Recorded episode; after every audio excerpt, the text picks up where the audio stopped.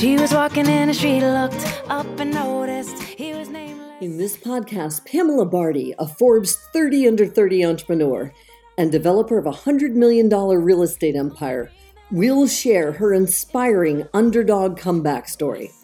And along with those of her guests, she'll share how you too, as an underdog, can rise up and succeed against all odds. Here's your host, Pamela Bardhi. Keep on keeping at what you love, and you'll find that someday, soon enough, you will rise up, rise up, yeah. Aaron became the first legally blind athlete to play football in a Division 1 game when he was at Tulane University. He was a captain in his senior year and went on to become a successful NFL free agent. Aaron never let his limited vision get in the way of his success. Aaron's grit, determination, and effort enabled him to earn a spot on the Tulane team and the respect of his teammates, coaches, and fans. Aaron began playing football in seventh grade and worked extremely hard to get to where he is today. His goal is to show others that it doesn't matter what they're fighting or what their perceived limitations are. Anything is achievable with hard work and tuning out the judgment of others. His planning, passion, and perseverance enables him to be successful. Aaron has paved the way for others with disabilities and shown that the impossible is possible. Today, we welcome Aaron to our podcast. Today, we have Aaron Golub, and he is going to share his amazing story. I'm so excited to have him. I uh, came across him via Instagram. Yeah, I think you liked one of my posts, and then I clicked on your page. I was like, oh my God, he's amazing. So here we are today. Aaron, thank you so much for being here. Greatly appreciate your time. Yeah, no, thank you so much for having me. I'm happy to come on and I'm looking forward to it. Yeah, so we can get it rocking and rolling. So basically, I just want to hear all about your story because I'm fascinated by it. So tell me your story in in a nutshell or however you want to explain it. Go for it. Yeah, so I was born legally blind, and for me, what that means is I have zero vision in my right eye at all, and very limited in my left. So for my left eye, it's you if you imagine taking your thumb and your pointer finger and putting them together and making a circle, and then decreasing the size of that circle to maybe half the size of a dime, that's about my field of vision. But then in that field of vision, most people have 20/20 vision. Mine is about 2200. So what that means is what a normal person sees at 200 feet away, I'll see it about 20 feet away. And so I was born with that and, and grew up, you know, I played tons of different sports, but never really great at them. And in about seventh grade, decided I wanted to play football. And I was playing, but I was never really good at it. And wanted to find a way that I could, you know, be a starter and also play in college. And I after a few years, found long snapping, which became my position. Practiced every single day. You know, I would go to school, get to school every day at five in the morning. Practice. I'd lift weights every single day after school, and just get better. And would do it on a consistent and everyday basis. And eventually was able to earn an offer from Tulane. And in my sophomore season, became the first legally blind uh, Division One athlete to play in a game. That's incredible. So uh, what I find amazing about this is, you know, most people would look at any disability or anything in their life and just be like, you know, pretty much just cancel themselves out, right? Like that happens yeah. with, you know, I know people with dyslexia and different, you know, and then I know people who haven't done that, sort of used it to their, you know, to their advantage, like, oh, that's not going to stop me. So from day one, like what was your mentality like? Because I, I always love to know like what's going through that mind, you know, like keeps you going keeps you plugging, even when you're fighting against all odds, because that's what an underdog's all about, right? Like you're against all odds and you just keep going. So I always love to see like the different perspectives on that. Yeah, and, and I think it's just the internal drive to be the best I can possibly be and to push myself harder than anyone can imagine. I always, you know, pride myself no matter what it is, whether it's football, whether it's work now, whether it's speaking, whether it's whatever it is, of being the hardest working person in any single room I walk into. And I strongly believe I can walk into a room and have, you know, some of the most famous, wealthiest, whatever it may be, people in that room, and I might not be as hard of worker as they are, but give me a week and I'll work every single one of them. That's just who I am, and I don't care what it is. I'll figure it out and push myself beyond belief. So, what inspired you to get that mentality? Like, who was like your mentor w- way back? There's got to be some sort of trace, trace to this amazing mind of yours. Yeah, so I mean, I think there's a couple people. And first off, my parents definitely did a good job when I was very little you know, they never wanted me to, you know, a little task I would struggle with. Let's just take, for example, maybe like tying my shoes. The little kid being legally blind, that might have been something difficult for me. But instead of just helping me and doing it for me, they would have rather seen me struggle and challenge myself, even if it took me an hour to do it. They mm-hmm. didn't care because that way I learned from it and I can grow and, and adapt to each situation. So that really helped growing up. And then when I really got into wanting to play in college, my parents were very supportive. They were never going to push me, but my dad snaps with me every single morning at 5 a.m. and he got up and did that. And I'm very thankful that he was willing to do that. But he would never come to me the night before and say, Hey, Aaron, do you want to go to school and practice tomorrow? But if I went and asked him, he would come with me. And so we went to school together most mornings, practiced. And then one of my teammates, uh, who currently plays college football, and his father, you know, his whole family is they played in the NFL, or you know, his mother was an Olympic swimmer. So his his father's name is Steve Burton, very prominent uh, sportscaster in the Boston area, and mm-hmm. he became a mentor to me and, and true friend of mine. He would really push me. You know, my dad was there to help and do everything, but I think Steve really pushed me in the sense of if I had a bad snap, he told me to go do push-ups. If I, you know, he really pushed me to put in an extra work and be that much better. That's amazing. So I guess it stemmed from your parents when you were little, and then you had sort of this mentor, Steve, that sort of helped guide you along yeah, the. absolutely. That's incredible. And then you got to NFL free agent too, as well. Yeah. So at the end of my senior season, I basically decided I didn't want to be finished playing football, and so I made a decision I was going to do my pro day, which is essentially a tryout in front of a bunch of NFL teams. So during part of that spring semester at college, I flew out to San Diego and I trained with a legendary NFL kicker, John Carney. He, he played in the NFL for 23 years and probably the best kicker of all time and trained with him for a little bit. Got ready for my pro day, went back to school, did my pro day, was talking to a bunch of teams or a few teams and it was going really well. Um, and so I was, I was a free agent in the sense I was talking to teams and they were looking at me, but I never ended up getting signed officially to be on a roster of a team, unfortunately. But you know that's how it is, and and you know I, I took that and it was fine, and I you know continued to try a little bit, but then ended up just going into the business world. That's incredible.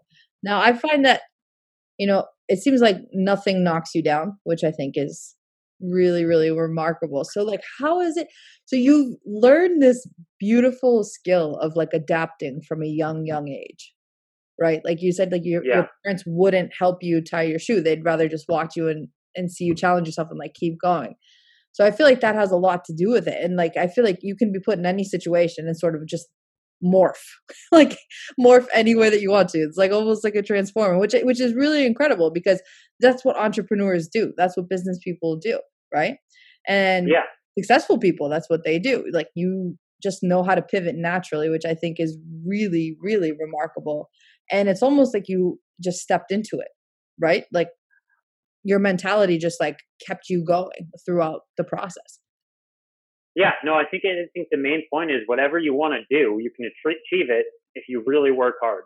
And and the thing is, I feel like a lot of people think that they work hard, but they're not actually working hard. They don't understand what hard work is. Working from nine to five every day and putting in your timing, that could be hard work depending on what it is. You don't know. But right. for me, you know, during quarantine, you know, a lot of people are taking this time to relax, to spend a lot of time during the day watching TV. I'm up at 5 a.m. every day, and I go to bed at probably 11 at night every single day. And I'm I, I time block my day out from 5 a.m. to 11. I'm doing things all day every day because I want to achieve as much success as I can over this time to propel me as far forward as I can in everything that I'm doing right now. That's incredible. So, what would be like your success formula? So, it sounds like time blocking sort of sounds like one of them. So, run me through your mentality when it comes to that stuff you know like what's your formula to of hard work and success because obviously what you've achieved is pretty phenomenal and you have a mind state that's and a mantra that's pretty incredible so how do you sort of own up to that or like what do you create for yourself to make sure you get there to your standards and to your definition of hard work how do you get there yeah so i mean the three areas and then i can dive a little deeper but the three areas that i really think of about that are, are planning, passion, and perseverance. And when I talk about that, I say that if you want to achieve a goal, you have to set a plan. You have to create a plan. Because if you don't create a plan, you don't write it down, if you don't stick to it, nothing's going to happen. People wonder why they don't create success in their life. People wonder why they haven't gotten that promotion. they haven't, you know, gotten the house of their dreams. Well, did you did you create a plan uh, and actionable steps of how to get there? And nine out of ten times, no, they just they didn't do that. And that's that's a big issue. If you create a plan and stick to it, you can achieve your goals. The next one is passion. And I strongly believe that if you're truly passionate about something, you can achieve anything you want. I don't, I, you know, and I've found this out in my life before with different things. You know, I only take on things that I'm truly passionate about. And that's why I've been able to do really well in the things that I do. I mean, for example, in school, in high school and in college, you know, I got some A's, but I was mostly a B student. And, and that's fine. That's not bad grades. But I just, school, I was just not that into. And I didn't, didn't try as hard as I could have tried. And I think if I really enjoyed it, I probably would have gotten straight A's because you know, I put all that effort into football, all that effort into what I'm doing now because I love what I'm doing and I'm passionate about what I'm doing. The next one is perseverance and pushing past, you know, any obstacle that's in your way, pushing yourself harder than you can imagine and, and past anyone else. I mean, it's not, not good enough to, you know, be the hardest working person, you know, on your team or in your office. But if you really want to achieve success, you got to outwork everyone. What are some challenges that you've been through throughout your journey because I know for sure everyone faces them, right? And everyone has their different moments of rock bottom and different challenges that they've been through. So, what have been some of your challenges throughout your journey in all of this? Yeah, I mean, I think the biggest thing was getting people to believe in me at first. I mean, for example, with football, I, you know, no one thought I was going to play in college. I wasn't even starting in high school for the first, you know, two years. And I was working hard, but I wasn't paying off. And I, it was only really until I really pushed myself, not harder than everyone in my team, not harder than everyone in my state, but harder than every single person in the country to achieve that goal that I started seeing the results. And, you know, people thought I was nuts saying I was going to play Division One football. But then once I got an offer, everyone was like, oh my God, like he actually did it. So I think getting past that roadblock, everything that I'm doing, I mean, even now in speaking, you know, I have some very ambitious goals of who I want to become. I want to be a top world renowned keynote speaker. And, you know, I'm putting the steps into place to get there, but that's not going to happen overnight. You know, mm-hmm. that's going to take years to get to that point. You know, I'm, I'm starting to climb up that ladder of levels of speaking, but it's going to take a long time to, you know, be the next Tony Robbins or something like that. It, it takes forever. So putting the steps now, putting the work now, and, and I'll be thankful in five, ten years from now. when everyone was sort of doubting you back in high school, yeah, how did you get past that? Because that's that's a tough thing. Because I remember even when I started in business, right? So I was it was my like senior year of college, and I was talking to everyone about my business, and it was getting into my first restaurant. And because I had two restaurants by the time I was 21, and I just remember there was people that were doubting me, even in the restaurants. And then when I stepped into real estate after my restaurant world, people were doubting me then too. So it was like, you know, it's, I think it, it hurts the worst when it's the people closest to you, yeah. you know? So how did you get past that, get past that point when you were feeling that doubt? And, you know, was it people that were close to you or was it just kind of like external factors? And sort of how did you get past that point? I think the biggest thing that, you know, this definitely took time for me, but I've learned over the years is respect the opinion of everyone in the world but mm. don't value anyone's opinion except your own.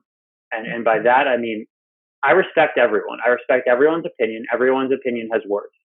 I do not value anyone else's opinion besides myself because I don't honestly care what anyone thinks about me or what I'm doing. And it takes a long time to get to that mentality. That's a really hard mentality to achieve, especially when you're younger, because when you're growing up, it, it, it's really hard to think that. And I, I probably didn't think that way for a lot of high school, and I probably just said, you know, I'm going to prove people wrong.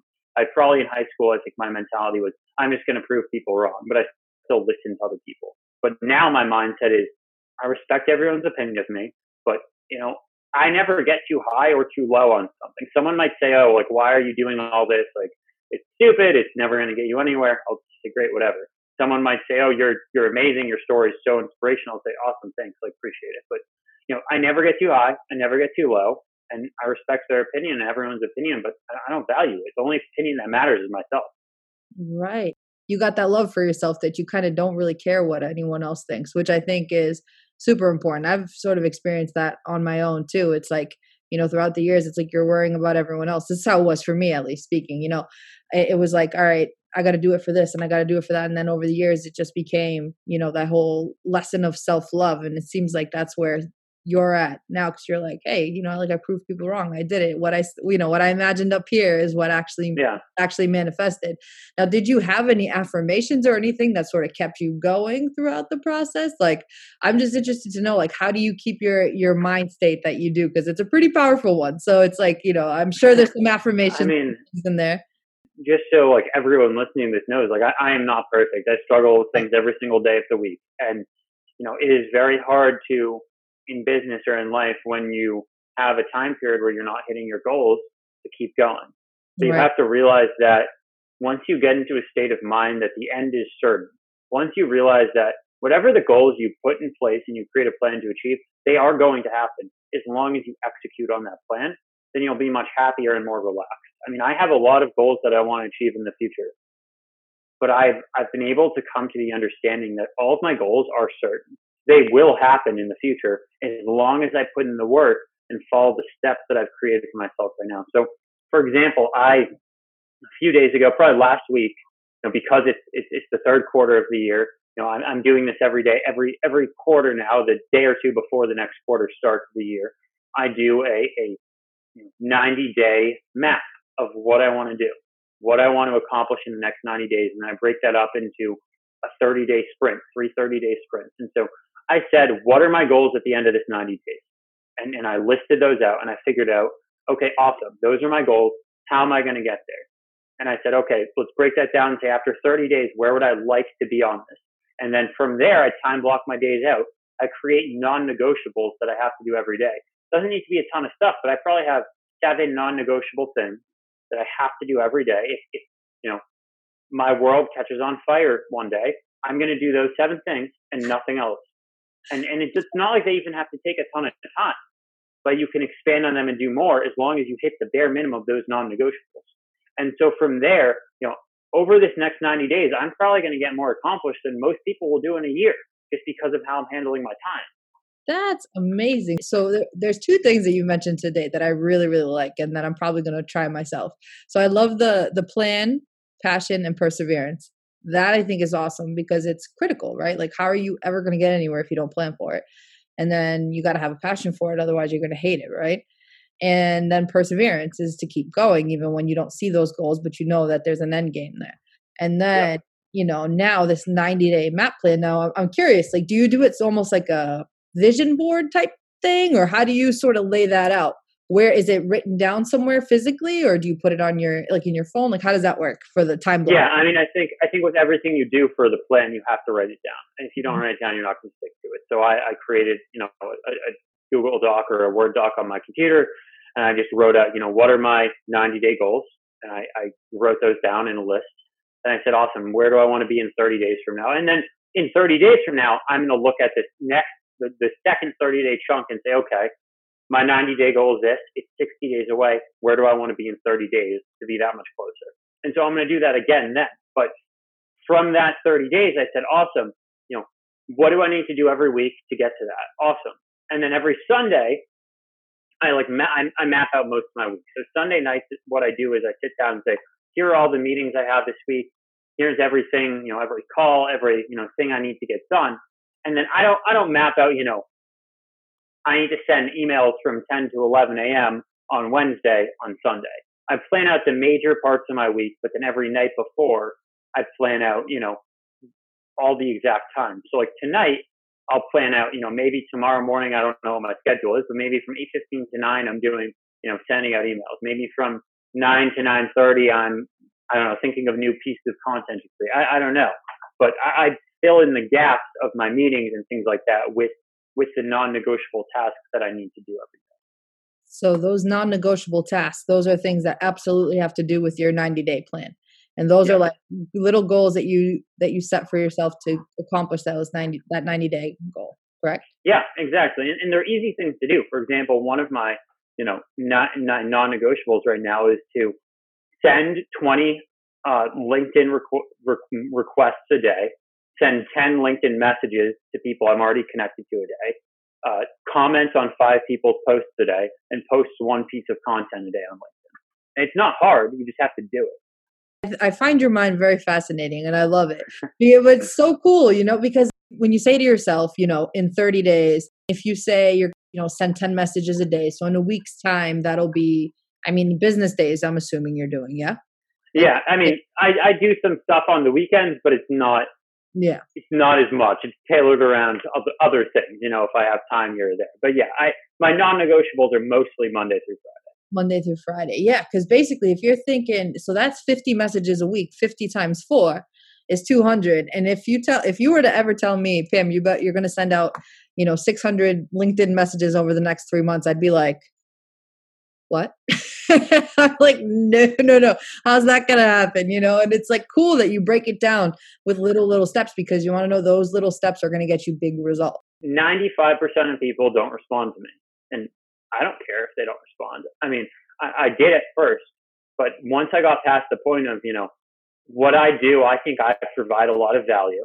And if people don't want to hear me or work with me, then it's their loss. It's not my loss. So it, it, it was hard to get past that kind of hump at first. But once I was able to, you know, it was a lot easier to send out messages and not care when people don't respond. That's pretty awesome though, because I remember when I first started out as an entrepreneur, like my big thing was being in real estate, right? Like commercial real estate and then development.